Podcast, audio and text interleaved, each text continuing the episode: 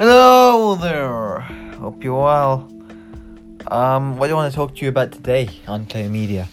It's Play Media, which where I bring you every single thing that's been going on in the news.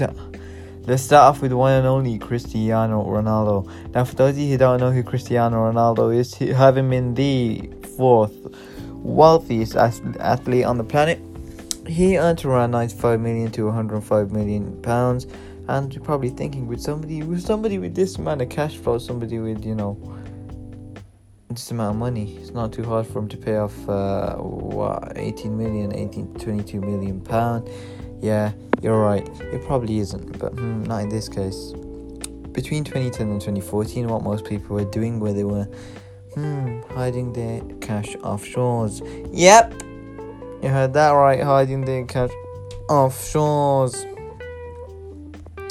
So what happened was uh, the Juventus star was accused of having used shell companies outside Spain to hide income made from remit rights.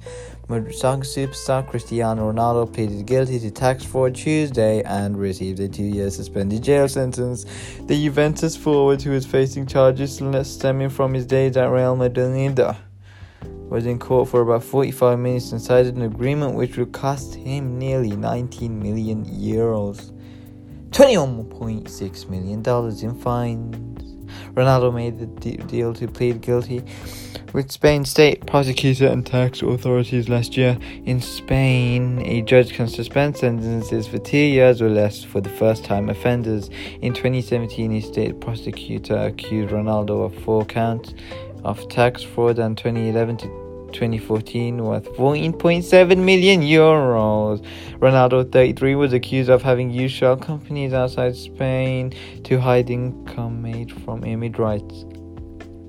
He had to enter the courtroom through the front door after his request for special security measures to avoid the spotlight was denied on Monday. That's peak, man.